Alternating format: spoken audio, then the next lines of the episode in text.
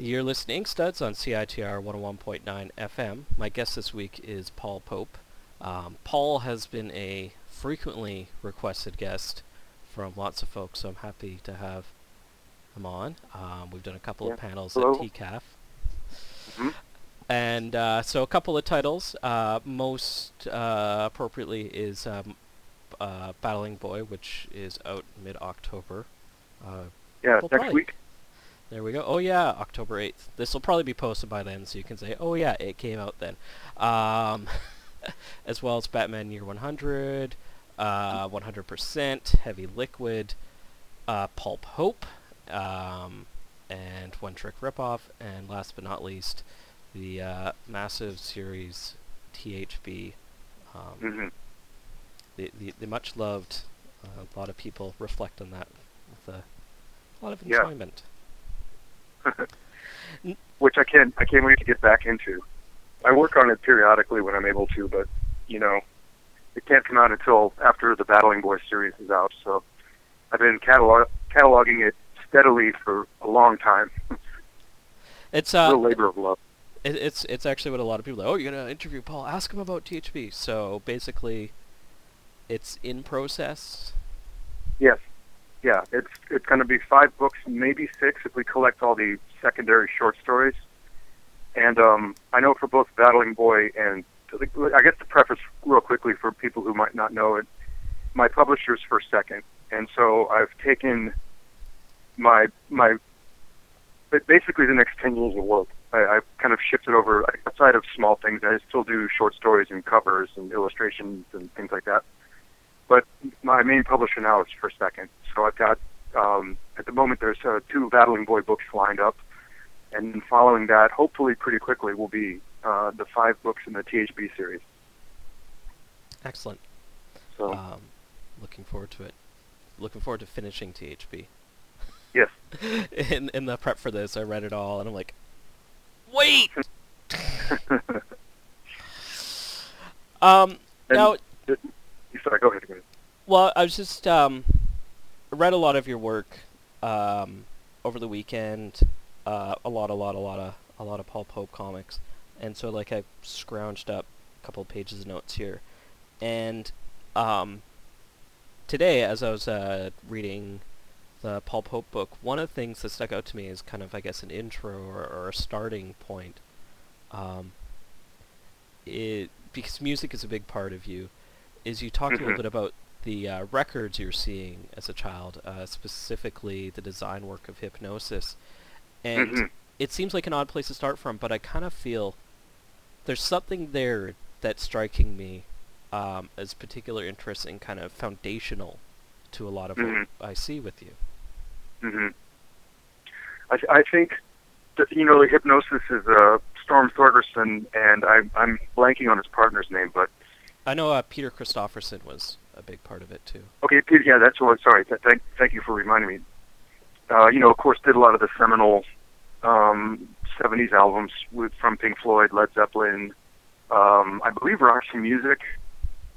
Um, you know, I mean, like pretty much everybody who was like really doing avant-garde pop rock in the '70s and needed sort of a um, a mystical or um, mysterious uh, visual hmm uh, worked a lot with David Gilmour, you know that. So I, I remember growing up, like really sort of sensing that there was uh, sort of like a hidden Rosetta Stone to this graphic work that's accompanying this, you know, music, which at the time was, you know, very exciting. And that this was, of course, you know, back in the days when we we couldn't just, you know, fast forward on our, you know, our um our MP3 player or whatever. Like you actually listened to album sides, and it gave you a lot of time to look at the artwork that accompanied the albums. And uh, yeah, so I, I had that, and I had, and also when you're a kid, it, it, you don't think of it, but it's like you know when you go back to your old elementary school, if you've ever done this, and you, you're shocked how small the chairs are. hmm You know that experience. It's Oh, kind yeah. of like that with with LPs because proportionally you're three feet, four feet tall, and you're looking at these 12 by 12, um, you know, square, you know, booklets or, or images. They're they're monumental in that sense, you know. It's that kind of profound effect they can have. Yeah, yeah. So was was there always kind of a visual interest for you growing up? Like in the Paul Pope book, you included a bunch of your child drawings, um, Mhm. or drawing as a child, and so I'm wondering about yourself as kind of creating images. Um, what do you feel kind of was when you really got into it and like, okay, this is what I want to do, and kind of set that path to art school? Well, I think well, I, I I sort of feel like a failed abstract expressionist or failed abstract artist. I, I always found it very difficult to get out of the figure ground relationship. You know, where when you're looking at an image, you know, the artists who can really pull off work which has no strong sense whatsoever of figure ground. I always admired them, and you know, even even the ones that I like a lot, like let's say de Kooning, um, Francis Bacon, you know, those sorts of artists. Uh, I, I don't know if I'd consider him necessarily abstract, but you see what I'm saying. Mm-hmm. There, there's there's still a sense of subject matter, so the work isn't pure art in that sense, where it's pure mark making or pure color, uh, pure composition, without you know sort of being tied to subject and stuff. And when I um, a few years ago, I guess it was now about ten years ago, but my grandmother surprised me by giving me this big stack of these drawings I did on like typing paper. Um, I'd, I'd wait in their office, and there were just you know reams of uh, you know you know dictation paper, and I, it's like okay, here's a couple of pens, and just you know entertain yourself for the two or three hours. And, like rediscovering that, I, I realized that that sort of naive mark making is the, the thing that I guess as a professional cartoonist, professional illustrator, you sort of learn how to lose. You know, because you have to deliberately learn how to, like in my case, you know, draw exploded engines or insides of cars or guns or, you know, specific specific likenesses of actors or you know whatever it might be. Mm-hmm. And it's like you you kind of eventually either bury or discard that naive approach to mark making. So I I, I got excited when I when I was uh, you know sort of like regifted these drawings I did as a kid because I realized I did them, so they're literally my drawings. They they aren't based on you know like great modern artists or great postmodern artists. They're actually like just the kid thinking on paper. And um, so that yeah, so I did a whole series of drawings with the effort to like relearn how a four or five year old draws. And I got into Rudolf Arnheim, who's like a child psychologist and child art theorist. And um, I tried to apply some of his theory to like reclaiming child drawing technique, as it were. So Mm-hmm. It's it's it, it's uh, you see, I'm always curious about like seeing folks try and do child drawings, and you kind of see where it works and see where it doesn't work. Mhm. Where someone's trying to make a child's drawing, or Mhm. instead kind of let go of maybe expectations, hmm if that works. No. I think also the, the the muscle memory was pretty interesting. Like to, to really get into it and do a series of fifteen or twenty drawings. You know, I, I would begin by literally tracing line for line the drawing. I noticed that the the the natural hand movement was moving in a way that was, for lack of a better term, unprofessional. You know, it Mhm. was it, it was sort of counterintuitive in a way. It the the you could tell that the, the the hand gestures were moving in directions that are not the way that you eventually learn how to do it when you become like a name anybody like a you know a Jack Kirby or somebody who actually gets a, a method down. It was sort of like anti-method, and and that was so liberating, especially at the time working on Batman. You know, I'm working on like one of the most iconic superhero, you know, brand characters, and it, it was like a a really uh, kind of a palate cleansing epi- um, uh, endeavor to s- sort of like rediscover that at the same time as you know trying to do something that's as mainstream as it can possibly do. You know what I mean? Yeah, no.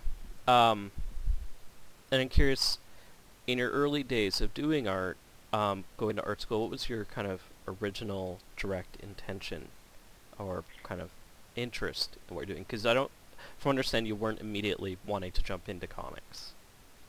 Yeah, that's that's a really interesting question. I I, I guess I sort of thought I was thinking, you know, maybe academics.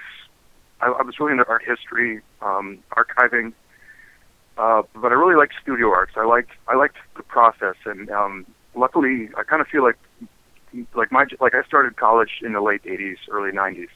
That's sort of when I was doing my time there, and there wasn't really a very strong internet presence. There wasn't really an internet at the time, you know. This is even before modems, and like a, a lot of the kids in industrial design or fashion had, um, you know, uh, CAD drawing, so they were working in vector, which is just a different mindset. So we were learning tons of hands-on stuff, and actually, in some ways, had a lot of responsibility. You know, like when I was doing lithography in the printmaking department, you know, if you dropped one of those litho stones, they're five or six hundred pounds. You, you're either going to break your foot or knock it through the floor, or you, you're going to be responsible for a you know two thousand dollar piece of stone. you know what I mean? So it's like you had to really learn a craft where there was an element of peril, but you were getting analog results which now we can easily reproduce with like you know color filters and textures and gradients and all this type of stuff. But you know, it's one reason I like what I would consider sort of like heroic crafts like screen printing or lithography or aquatint, which is one thing I would like to get into when I have some more time. What's that? The last one? Aqua? aquatint, where it's it's a combination of um, uh, metal plate pressing with um, uh, ink washes. Oh, okay. I think Renée French did some interesting stuff like that with like a copper plate? Yeah, I wouldn't be surprised. I, I um, I believe what I, what I have available would be zinc, but you can use a number of different alloys for it. Mm-hmm. I mean, I spent a whole like one thing I'm working on for the future edition of the art book is uh, I don't want to say like a treatise or something, but I've been in my spare time, quote unquote, I've been reading about chemistry of paper and ink, and trying to come up with some kind of a definitive like uh, kind of a cliff notes, like you know what is the difference between like a plant-based ink and a synthetic ink and a you know like a um, a natural hair brush and a synthetic brush and and the same with papers and then certain uh, you know climates and conditions and different kind of like like old school things that just sort of have been lost over time as more and more artists now you know like are working on Cintiq mm-hmm. or you know directly working even some people I know like work on their iPad and there yeah. is no art document. You know, it's like the document's digital, if if you, if you could even call it a document. It's so it's, in that it's in that sense. I'm, it's an oh no, no, I was just, just gonna I was just gonna say like in that sense I'm I'm a very modern capital M modern artist. I'm concerned yeah. with like archiving and you know keeping a document. Well, it is. I mean, there are in some fields. Like my girlfriend does uh, textile art, so she does a lot of uh, dyeing of fabric, and it's really interesting how you kind of mm. get into that chemistry and how that creates um, the work that you're making, and how you know that that usage of different kinds of synthetic and um, natural products, um, mm-hmm. really interacting, and it's it's it's interesting. It's all beyond my kind of knowledge because I'm not good with the chemistry stuff, but she's all up in that, and well, it's ancient too, if you think about it. Like some of the stuff that people have used to dye fabrics, you know, whether it's turmeric or um, beets, mm-hmm. uh, literally indigo. You know, in, indigo actually is a, is a thing in nature, and I yeah, I find that stuff really fascinating. And, and you know, for me, I, I tend to work in sumi ink, which is a, a plant-based Japanese ink, which is water insoluble, or sorry, water soluble. So it it will move if you keep if you go back and touch it up and stuff, and that has certain like if I say environmental concerns, it's not environmental in the kind of eco sense, but more like if you try to work in a climate that's too hot or too cold, you know, the ink either co- coagulates or it stays wet for too long, and you you're sort of in a, a situation where you might get like some sort of unwanted smudge. Yeah. That that stuff to me is like super interesting, you know. Yeah, someone was telling me about how um, some modern, not modern painters, but like modern like illustrators um, that know a lot of like fantasy painting, and how um, even like using the oil paints and then licking the brushes and how that can affect them. Oh um, wow, yeah. When they're trying to get the opacity and just like how, so it was really fascinating just kind of thinking that degree of like how you're interacting with your materials is affecting you. Oh well, the, the big one in art school because I I was in um, uh, the painting department for a long time. I, I studied a lot of printmaking, um, oil painting and uh, figure drawing, as, well as you know, like I, I w- was able to, you know, move around in different areas, which was great. But uh, we used a lot of like, um, you know, turpentines and solvents and things, and like there was a strict rule, like you, you. This was back when people smoked like chain smokers, you know, like like you can't smoke in the studio. Not only is, is it dangerous because we're working with like flammable toxins, but there's a chance that you're going to have, you know, like a solvent on your fingers, which is going to get into your mouth because you're smoking, and you know, these like these interesting little sort of like Yeah. fire hazard rules, you know, that, like, you know, outside of going to SCA, or, you know, some of the like, I don't know if, if AGO is a school in Toronto, or I'm just trying to think of like the big schools, but like this sort of like old school technique stuff gets lost over time. Now, you jumped into comics and quickly started publishing yourself. Um, were you pu- Yeah. self-publishing while you were in art school, or was it when you were done? Um, Kinda when toward you the Sans end. Tulo. kind of toward the end because you know like once once you're realizing like okay I've got a year or two of college left and you know I have to move into something you know I, I over the summers I would work like a, a lot of the kids I went to school with went up to the canneries in um, Alaska and I considered that but it looked like really look, looked like much uh, for for one thing I like fish too much because the one thing everyone told me is that I I can never eat a piece of salmon again for the rest of my life you know, it's like, well, this is like, you know, I, I, I don't want to lose that. But you know, at the same time, I, I, I did some um, carpentry and um, I did a lot of like gardening stuff. I, I had a friend who had a, a little business, so I would, you know, do a lot of you know, like landscaping stuff. And then I, I finally got a job working in a print department at a uh, commercial printing press where they would do everything from like, you know, like headshots for, you know, wannabe actors to like, you know, Chinese menus to like in, Columbus, Ohio, where I went to school. There there's a lot of print shops, which is great. And um, one of the big clothing companies, it's like J. Crew or American Apparel or one of those is there. So we did some of that like you know four color web press, you know like lookbook catalog stuff. hmm And so that was really cool because it allowed me to have a pretty, outside the fact that at the time, you know, the mid 90s, it was a pretty cheap place to be living. I mean, my rent was like $200 a month, and, you know, I lived on baguettes and coffee, so it wasn't a big deal. But working in the print shop, you could, like, do, you know, do your bit in the day and then stick around in the after hours and actually burn your own films, clean up your negatives. You know, back back in these days, we're doing like you know um, separations, you know, by hand for four color and stuff, and so it was really fascinating. You know, I wasn't union, so I couldn't work on the big presses, Mm-hmm. but I still worked on some of the smaller ones, and I I still do actually. When I do screen printing, the guys I work with, I I work with them on on press. and kind of work on your layers and deciding what your layers will be, and Yeah, mixing colors, um, all sorts of you know like last minute troubleshooting stuff. There's a lot of interesting things you can do with like adding enamels, or I mean enamels are sort of toxic as well, but you know all sorts of different things about color saturation.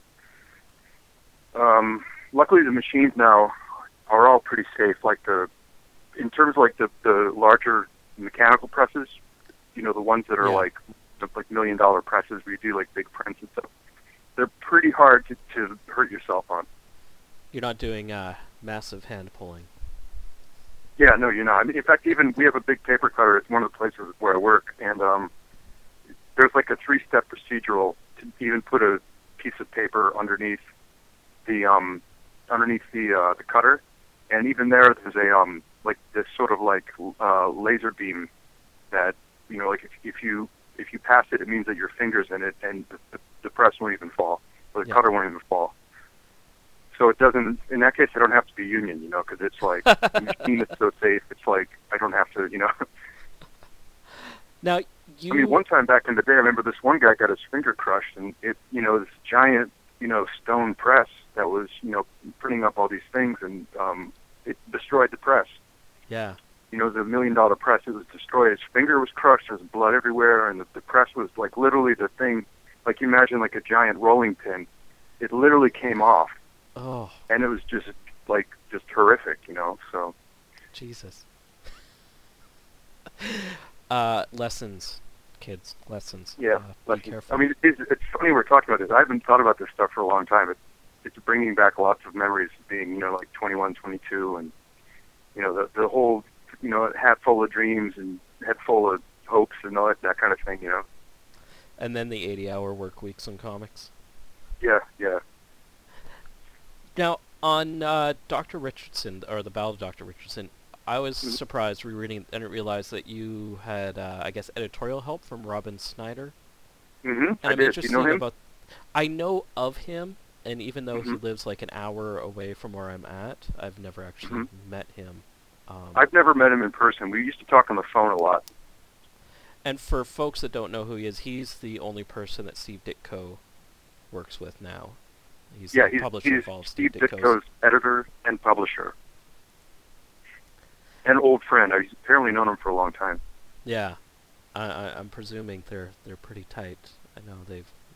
I've got some stuff they did together, and I think Deni Loubert published stuff they did together in the early '80s.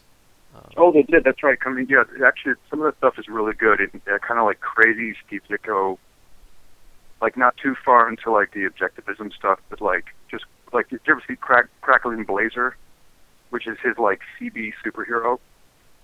Oh, I don't remember. You, like Static?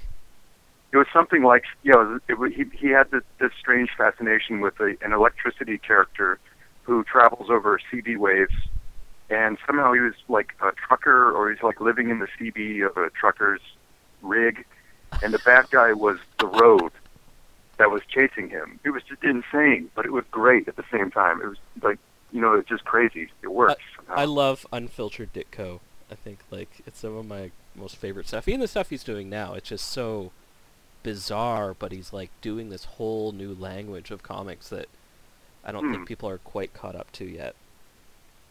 It's well, I mean, I mean, obviously he's got like you know serious, you know, serious credentials. But I mean, I haven't looked at his stuff in a long time. I'd be interested to see. I know that they recently put out a book with a really improbable title, like 13 and a half stories by 15 o'clock or something, like right, something like that. And that that sounds about right. What they've been doing is he's been doing these 32 issue comics, and they've been coming out maybe once every four months or six months, and he's got probably 16 of them from like the last five years. well, God bless him. I mean, I hope I'm not prolific when I'm his age. Yeah, He's, he's- like 80 something years old, right? Yeah. Oh yeah, yeah. He's not a young young buck. Um, so I guess leading back to how did you kind of get connect with Robin? Because here's a guy in, you know, Hmm. Washington State, close to Canada. Um, Yeah. And it, and it seems interesting because there was so much around there as far as independent comics uh, in on the East Coast hmm at that time. And I see like you even got connected with Steve Bissette pretty early, I think. Yeah, he, did, he was. Yeah, he was great. Uh, He was one of the first guys I met in the business.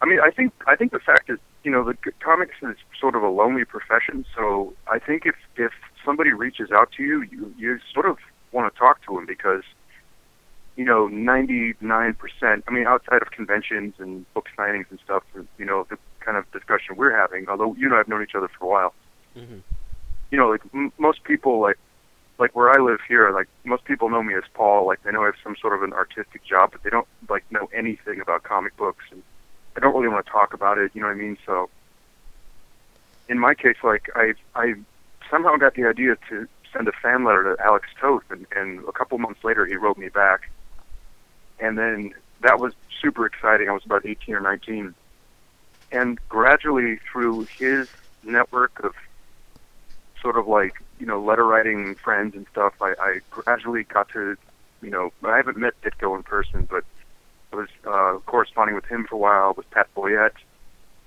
uh, with Eisner, and um, and Robin was sort of like the conduit for that Mhm. group of like the, that that uh, generation, so to speak.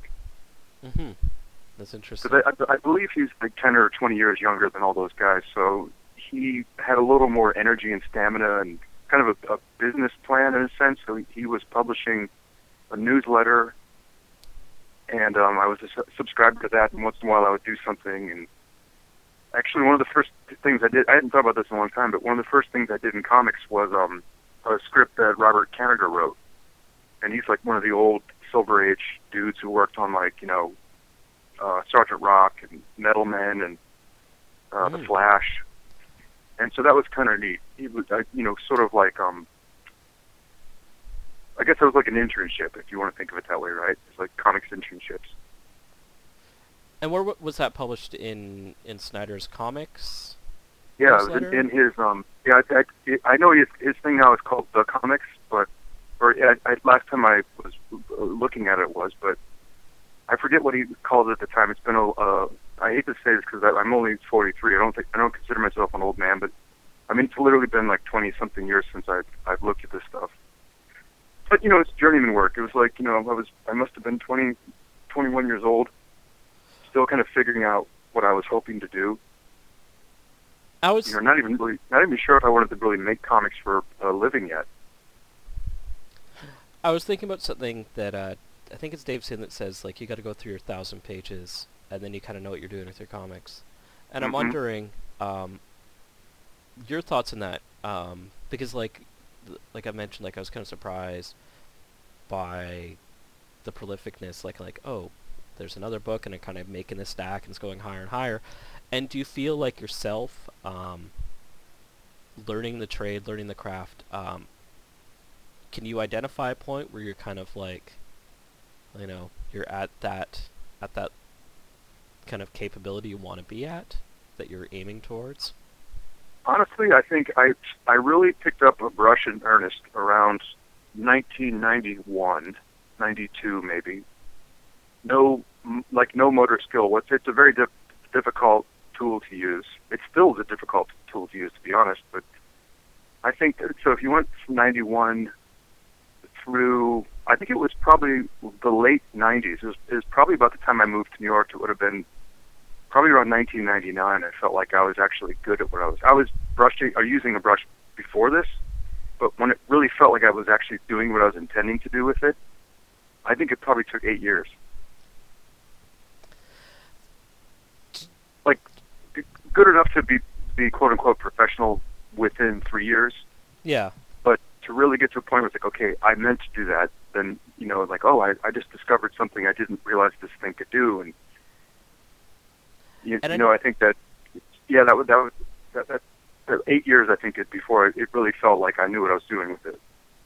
and that's interesting because I was looking at your work and I was thinking like I I saw like a big change at some point and it's probably around that point um, where your work I felt it got a lot more I could see you were kind of more comfortable in what you were doing if that makes Mhm. sense and like Mhm. trying more chances like it was seeing Mhm. where you're kind of incorporating a lot of more of the the kind of Steadman-esque splatter um, Yeah. effects to your work hmm does that kind of corroborate right or Yeah, that sounds about right. I mean, like, you know, because in the mid '90s, I was working for a Japanese publisher, and um, they they were always like my editorial team were telling me, "Don't worry if it looks good. It doesn't matter.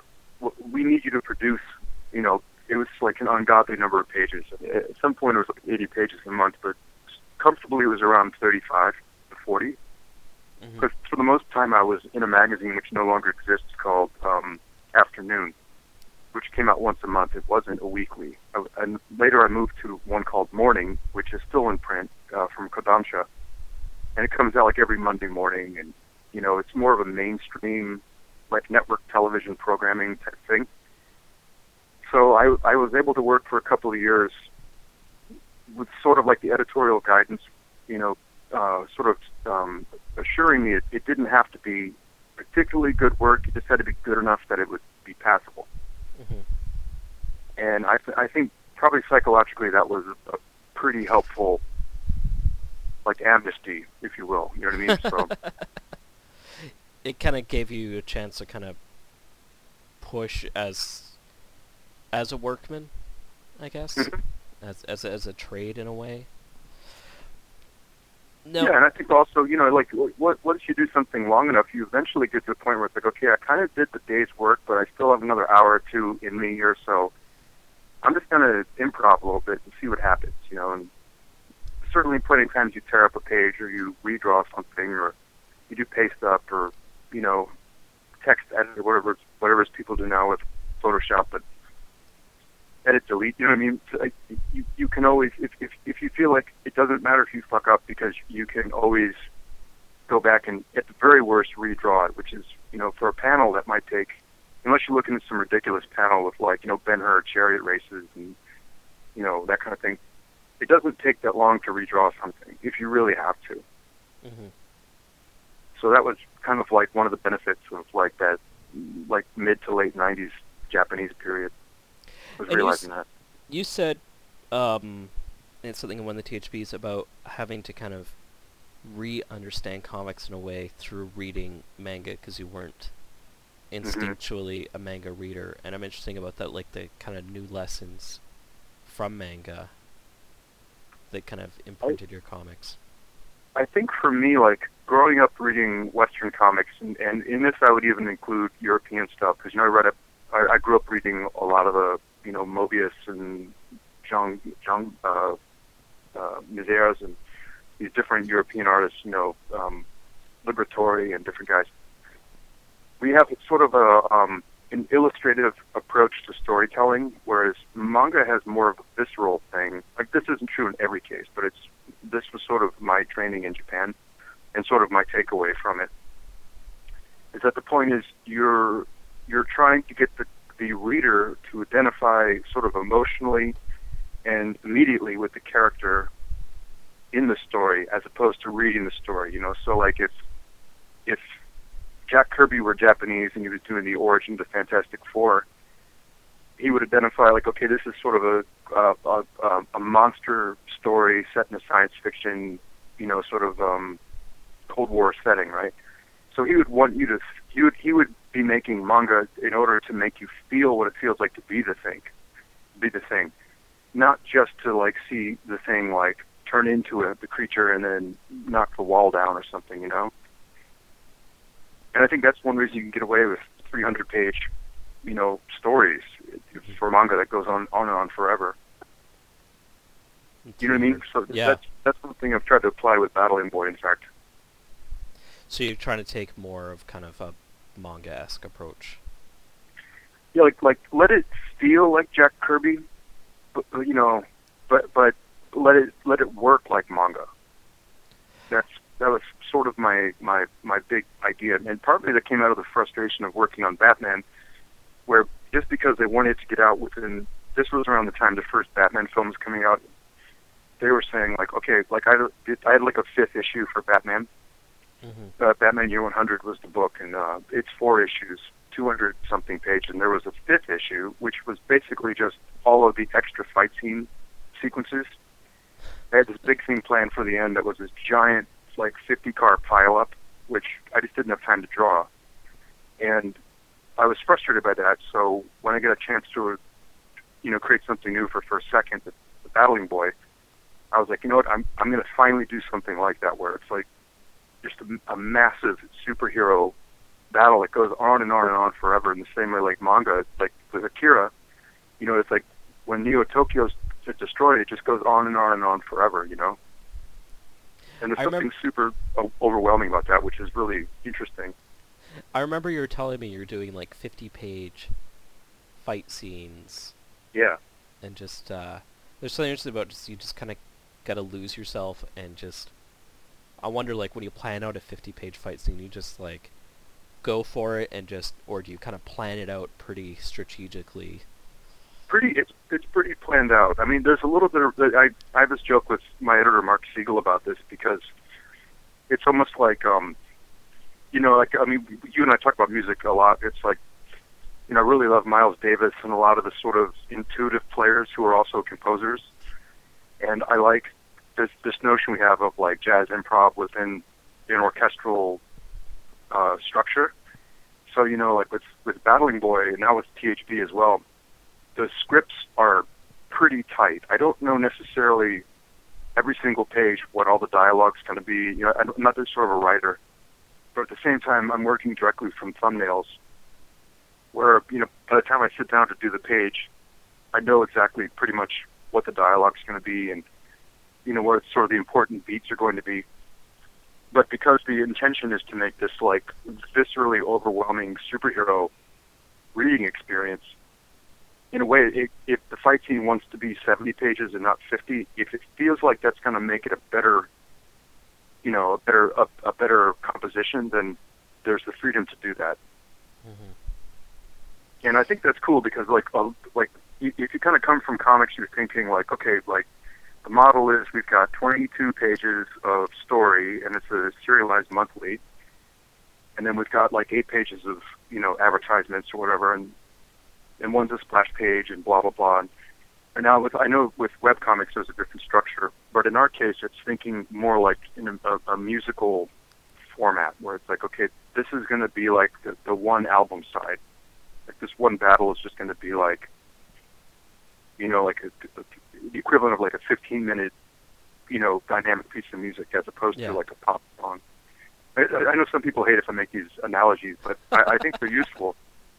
You know, you know, I mean, uh, for, for me, it's useful at least because you know Music it's, it's is- kind of bringing bringing new things into comics. Well, it's funny because music is also an odd thing that people process in different ways, and so for for us Mhm. to be able to talk about, say, a 15-minute, you know, piece that goes in odd directions, we can be talking about Faust and kind of know what we're talking about, and other people kind of be like, ah, it's just, uh, Yeah, it sounds like wankery or something. yeah, Two hipsters on a podcast. yeah. I'm not. Although I don't know about you, but I'm I'm too old to be a hipster. You know, I've never had an ironic mustache. I can't grow a mustache, so I think we're safe there. Um, although I could probably get accused for a music taste, so I'll be, we'll, we'll, we'll see. Um, I feel like we kind of took you away from what you're thinking about. Um,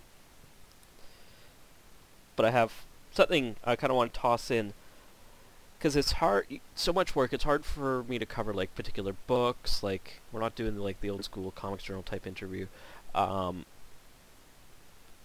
so th- this one quote kind of for me covers a lot of what you talk about and uh, and I forget which book I got it from I think it's from a THB one of the big specials is uh, and, I, and I'm cutting it short here um, sci-fi's literary vehicle through which we can express our anxieties about the world and Mhm.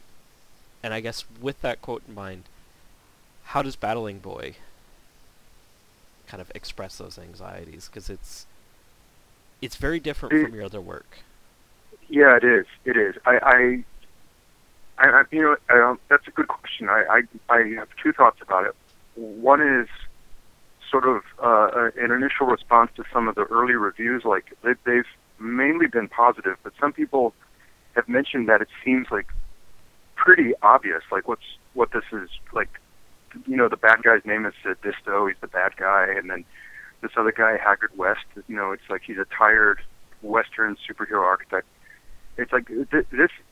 There is a science fiction element to Battling Boy, but it functions more in like a classic mythic. I mean, it's kind of a mashup. There, there's a lot of like Silver and Golden Age superhero stuff in there, so it it's different from a lot of the the work I've done in the past. Mm. But one thing, and this isn't like a big spoiler, but one thing that starts to come out as the story progresses is that Battling Boy is like a, a naive kid who comes from a technologically superior race or uh, of, of like demigods. Yeah. And and one reason, like the the world of Battling Boy is kind of set in like a World War II, like sort of pre Cold War era Western setting, and like there there aren't internet. There, there's no internet. There's no cell phones. There's you know nothing like that. There's no nuclear weapons, and that's deliberate because when Battling Boy arrives, he comes as a uh, the kind of people we are, like a contemporary who does have the equivalent, like his map is the equivalent of a laptop or um, an iPad, and he has he has like he has this um, two-way wrist radio thing. He can talk to his dad, and they've never seen that in this other world. So he seems like a god to them, but he is a science fiction. He's a kid from a science fiction world who doesn't know how things work, and so when he starts to have this ongoing relationship with the the, the daughter of this slain superhero, is kind of like a Batman, Iron Man type. She's a, like a true science hero, where she she is always like correcting him on like scientific terms, and she actually can build stuff and take things apart and put them back together, and he can't.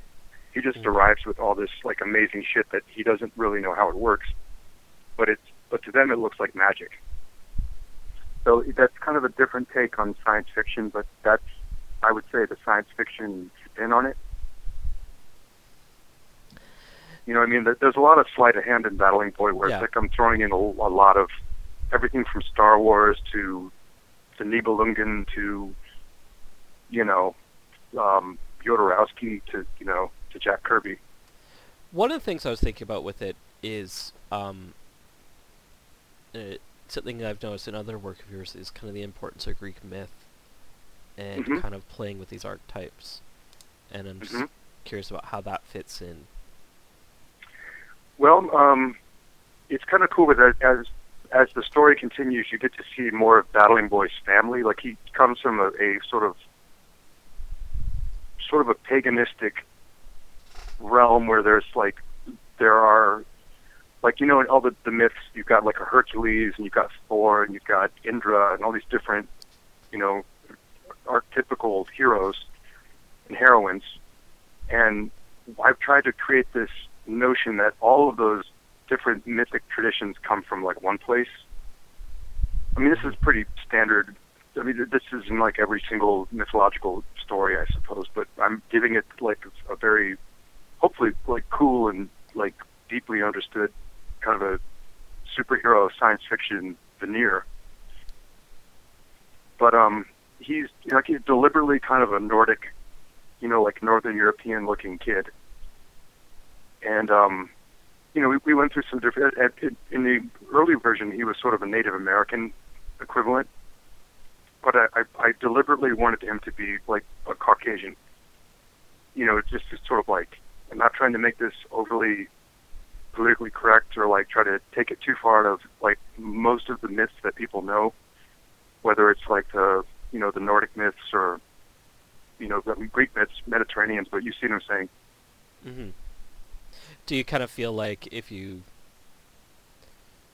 delve into kind of First Nations mythology, it could be, mm, um, you could not portray it properly, maybe in a way. Well, there's, I mean, there, there's some interesting stuff that starts to come out. Like in in the first Battling Boy book, you're introduced to some of his cousins, and some of them, like they're they're, like some of them look like like sort of like fish boys or something, and some of them look like, like one one kid's referred to as a name that's sort of like, um, it sounds like it might be an Aztec equivalent for Hercules or something. So he does have other siblings and other cousins that do start to come into the story.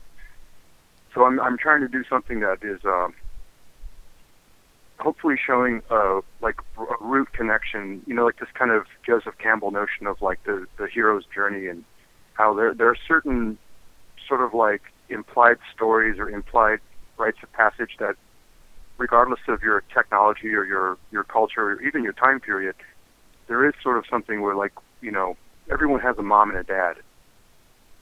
You know, I mean, I mm-hmm. guess we're sort of changing that if we if we can clone people, but you you see what I'm saying? It's like Yeah. there's a There's everyone a is an adolescent. Yeah, there's a lineage. Everyone is an adolescent. Everyone has, everyone gets beat up.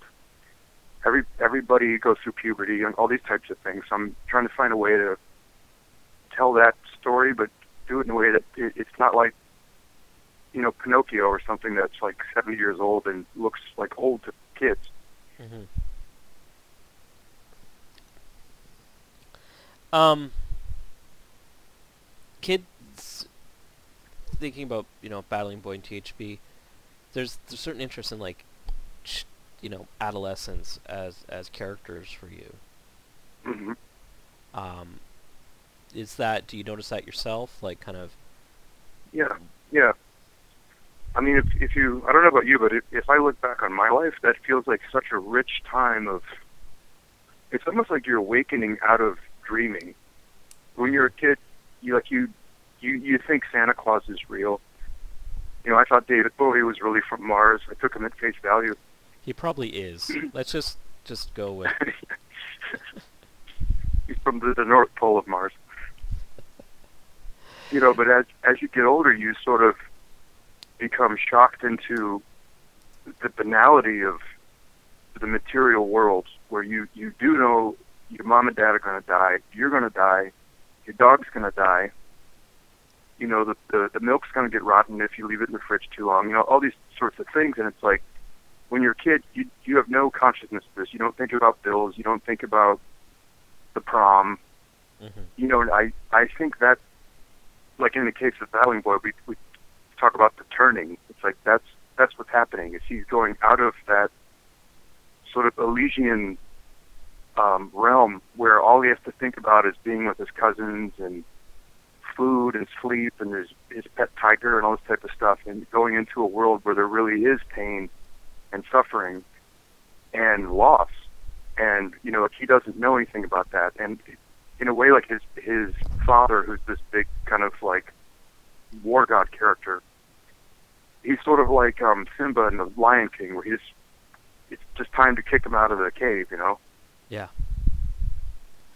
And so, yeah, the stories, and you know, you, you know, I love a lot of the classic, you know, mythology, and Mhm. so I'm trying to find a way to use, like, in a very respectful way, like this classic thing, but not it, not to the degree where I know some guys who try to use Joseph Campbell. Like, it's almost like you you think about the hero with a thousand faces, or one of these like texts of his, like if if you look at it in sort of a cynical way, it can look like some sort of a formulaic blueprint for how to tell a story of the Luke Skywalkers or the Spider-Mans or like all you know these sort of like classic origin tales. Mhm. You know, because I, I think there's hopefully something a little darker behind Battling Boy that kids can handle and adults can identify with because everybody who's an adult was was at one point a kid. We all have our our our youthful indiscretions and experiences to to pull from. Yeah.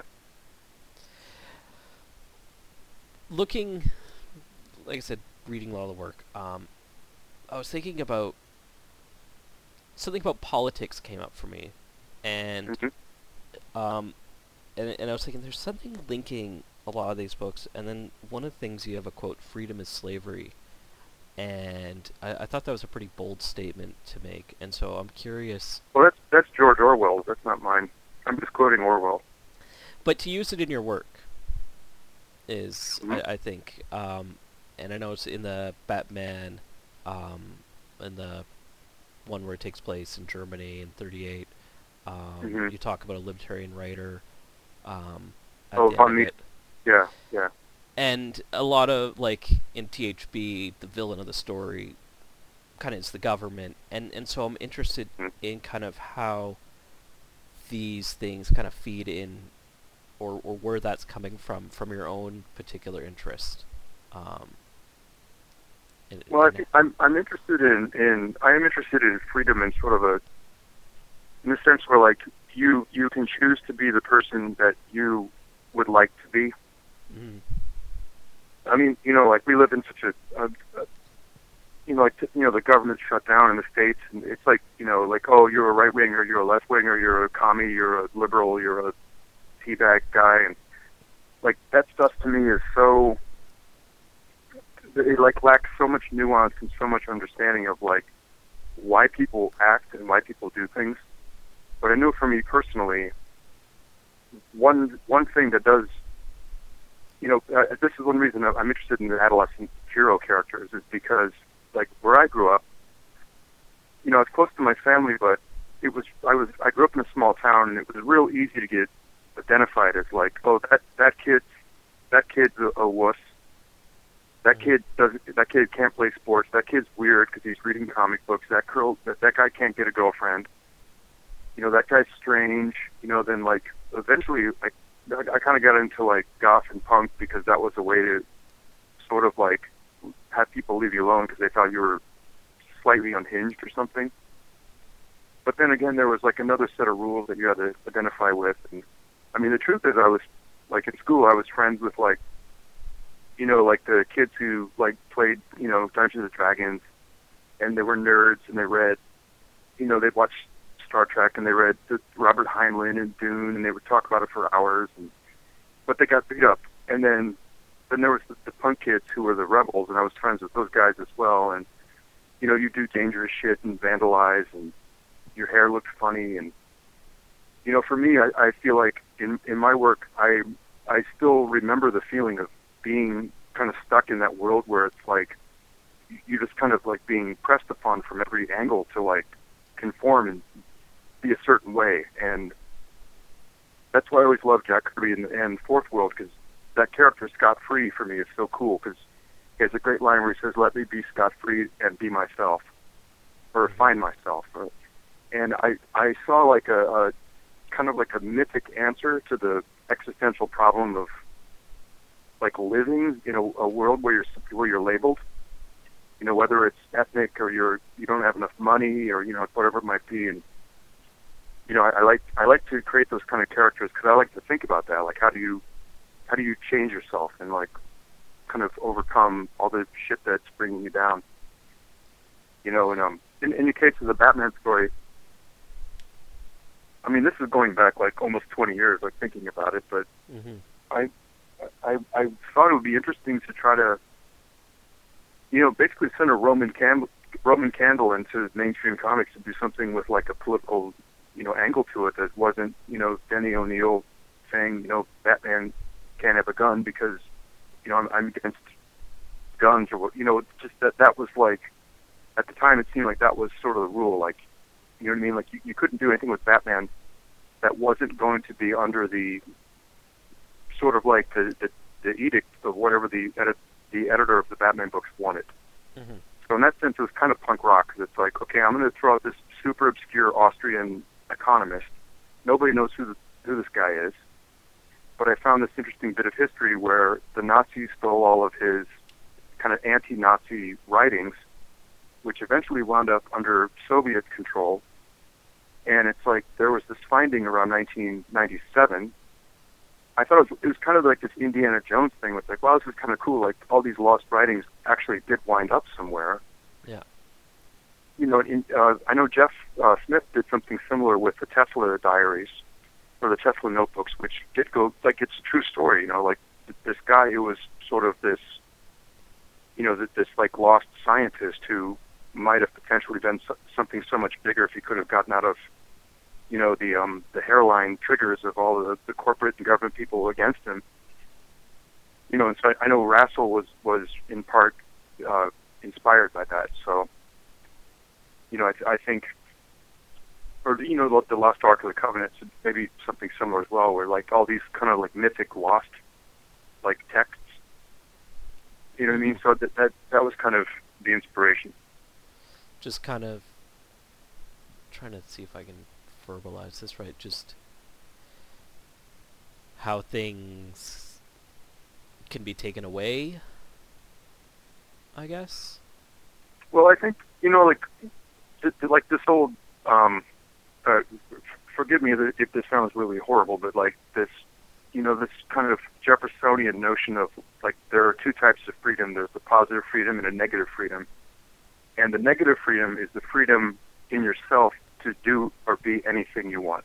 Mm-hmm. And of course, this ends at the tip of your nose. You can't go kill someone and rob them, but more like if if you say, I want to be a cartoonist, I want to be a musician, I want to be a cook, I want to be a mom, and whatever it might be, you should be able to be that without being like you know encroached upon. Whereas the positive freedoms are the ones where it's like, in order for me to have this, someone else has to do something for me, whether they want to or not.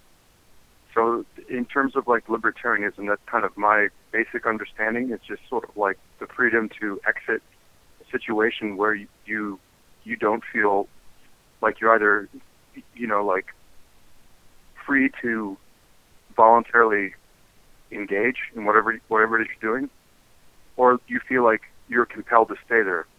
You know what I mean? So, just to break down, because people ask me about politics a lot, and there's one or two interviews I did like in the early '90s that are embarrassing, but they're like, you know, 25 years ago, 20 years ago, and obviously everybody, you know, changes their opinions over time. So I don't necessarily hold by everything that's been, you know reprinted that I've said. But at the same time, I do have sort of a, a libertarian uh, bent. You know, I, I don't think that's going to change. I just, uh, it- it's for me. It's interesting because like being Canadian, like you've lived in Toronto, so you kind of hmm our our politics are very different. Like our political language, I'm always interested of of others and how they engage in politics because like we don't have so much of this dichotomy of left and right. Like Mhm. there's spectrums and there's wants and needs. Um, Yeah, you, you so- build coalitions in a in a parliamentary system. In, in some ways, that's a better system. Yeah, it's. Uh, I mean, watching America right now, I'm I'm pretty happy having a parliamentary system. If this was uh, Canada, I would imagine you would. yeah, I'm kind of yearning for it myself, to be honest. if this was Canada, there'd just be an election in four weeks. Like, oh, no one can work. You guys are gonna have an election. We Yeah. get to vote on you. Um, that's my my my spiel. Um, now you're doing a couple events uh, coming up on the 15th. You're gonna be in Toronto at the Beguiling. yep. um, I believe it's at Revival, which is sort of like I don't quite know what the relationship is, but it, it's a place where actually we did something. We did a thing with Brandon Graham and uh, Sam Oh, at the at the bar. yeah, kind of like a bar performance space hmm in Yorkville. So I I don't have the details offhand, but I know I believe uh, Chris uh, Butcher and I are going to do a Q and A. And I love you know I, I love Toronto. I've lived in Toronto. I love to go back and visit. I have a lot of friends up there, so I you know I'm always happy to go back. And, and in, in fact, in our case, for the Battling Boy debut, I I deliberately requested to do something there because I wanted to make sure within like the first week of the book's launch we could do something because I, I want to you know remain kind of like uh, like uh, you know moral support for Toronto in, in whatever sense that means. You know, like a cartoonist who is from Toronto. Yeah, it's it's a it's a really unique, interesting community they have there. It's, and I've got uh, lots of love for the Beguiling. Um, And Mhm. for folks that want to check out what Paul's original art looks like, you can just go to the Beguiling's website and purchase Mhm. some. and then you're doing actually have um. Well, that that would be nice if anybody wants to buy art. That, there's always that, but yeah, we're we're doing some gallery shows. And that was uh, also I was going to ask what you're doing so surprising, but at the Society of Illustrators. You're doing something, right? yeah, it's kind of crazy. The Society of Illustrators is like this old school, like primarily 19th, 20th century illustration house. Um, 63rd in Lexington, an amazing collection. Everything from Frank Frazetta to N.C. Wyeth to Norman Rockwell to Ralph Steadman to you know whoever. And they recently joined up with um, CBLDF, the Comic Book Legal Defense Fund, the First Amendment rights um, organization, and also uh, MoCCA, which is the, the big independent show here in New York, the Museum of Comic Book uh, and Cartooning Art. hmm So they've sort of joined forces, and um, they want to start doing more events, comic book related, as opposed to, you know, if, if you're into NCYS, I mean that guy, you know, that, that's uh, kind of rarefied, and also it's very old. Not to say it's not great, but it's old, you know. So they're trying to do stuff more contemporary. Well, i- illustration these days is way more linked to cartooning than in Yeah. the past. Yeah. Like most big illustrators are also cartoonists. It seems like. Yeah, it's true. What's what's cool too about like deliberately kind of aiming Battling Boy for a young adult audience or what they call middle grade readers. That's like the the industry term I'm learning. Um, you know, like um, you know, fifth grade and up, this kind of thing. It's unlocked a very interesting new area for comics, at least for me, and for this series, and that, that is getting into school libraries and public libraries. And uh, the society is bringing in, unbelievably, a thousand school tours Oh in wow. the three months the show's going to be up. And it's going to, the show's deliberately like it's going to be cool for fellow artists and you know friends of ours and stuff who want to come and just look at drawings and that kind of thing. But the show is designed to introduce young people to the entire world of comics and cartooning. And so we have this. Um, the plan is right now to have uh, sort of a showcase set up showing the lineage that led to Battling Boy. The, the DNA is behind Battling Boy. So you'll see images from Fantasia. You'll see Jack Kirby's comics. You'll see Moebius. You know, like you'll see um, um, uh, N.C. Wyeth, for example. Uh, just you know, different artists who have influenced something contemporary, Mm-hmm. and um, that's kind of cool because it, you know, that, that that's going to introduce something that might seem sort of out there to like a ten or twelve year old, but like a kid who might like, you know, anime, but they don't quite understand like the connection to like older stories.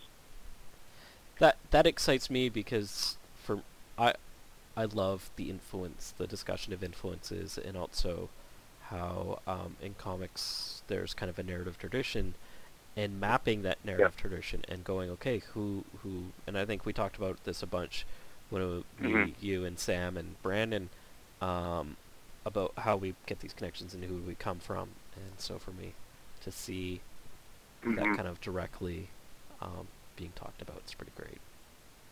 and I, I think you know, like a lot, a lot, I've met a lot of like other cartoonists over the years who are kind of quiet about their influences, but I feel like the only way to really be strong about it is to be completely open. Is to be like, you know what, I love Jack Kirby. There's a ton of Jack Kirby in Battling Boy, ton of Moebius, ton of Miyazaki, ton of you know Jodorowsky. Like just to really name check like the ones you came from. And in the sciences, people do this all the time. Like outside of you know pure plagiarism, you know, a scientist builds upon someone else's discoveries, and if they're wrong, then you throw them out and you start over again. You know that kind of thing. I've, I've always found that a very generous and you know productive way to sort of move forward and make something new. I was uh, talking with uh, with Frank Santoro about comics and art. One of the things we were talking about is it's interesting for folks to kind of it's okay to embrace those influences and kind of work through them. Like take it, put it into your work, draw it in there, and work through it, and see Mhm. what comes out at the other end. Um, Yeah, like, don't yeah, fight it. I agree with that.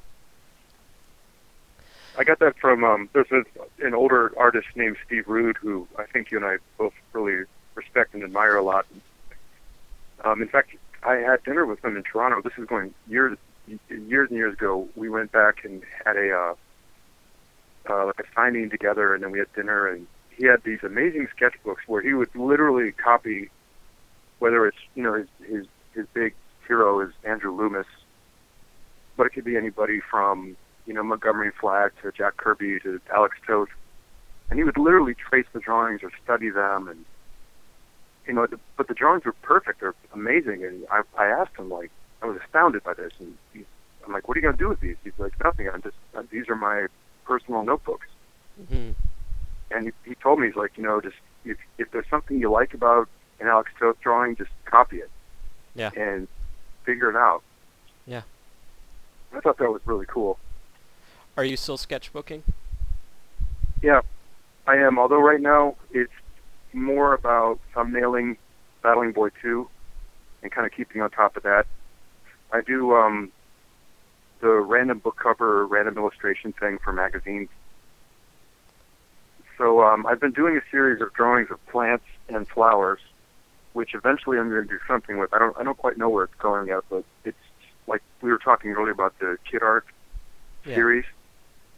There's enough time in the week where I can do. I'm, sure if, if my editor Mark hears this, he's going to do a gonna get on his chair and tie the tie the uh, noose up. But there's a, there's a little bit of time in the week to like work on something personal. So right now I'm, I'm doing studies of plants. You gotta you gotta have your warm up, right? Yeah, exactly, exactly. It's uh you can't I mean, I've done so much pinup girl stuff and so much like rock. I mean, I still love doing like rock tour posters and stuff, but that's kind of like Tim Burton doing another goofy, you know, Edward Scissorhands movie. You know, it's like you can't just do the same thing forever unless you're just doing shtick. Yeah. You know, so I, I like to changing my, like, sort of like part-time Don Juan, where I'm able to like have other graphic interests outside of, you know, the main job. And is there an expected proposed um ideal date for book two of Battling Boy, or is it too far to? I, I think it's a little too far, although the goal right now is to get a page a day done. hmm I'm I'm definitely into book two. The script is finished. Every Thursday we meet up in the offices and drop off art. So it's kind of like a mini bullpen meeting in that sense. And you know, every week I'm expected to deliver. And when we're on the road, that's when I thumbnail. Yeah. Are you doing it- the Seems to be working. Are you doing the Dave Sim thing where you're putting them up all on the wall, just kind of show you I I at? will. I, I I've got some stuff on the wall, but um, I mean because I'm not working from home. It used to be like just wake up, you know, you're you're in your underwear, make some coffee, walk into the room, and start drawing. Now it's a little more like I don't want to say a nine to five job. It's more like a twelve to nine job. Mhm. And then I do a lot of like like tonight I'll do a second shift at at a, a small workspace at home. I'll do like a second shift until late, and then get up and come back over here and work. I think the the, the thing that changed is um having just the, needing to be online, you know, just for all kinds of stuff. Mhm.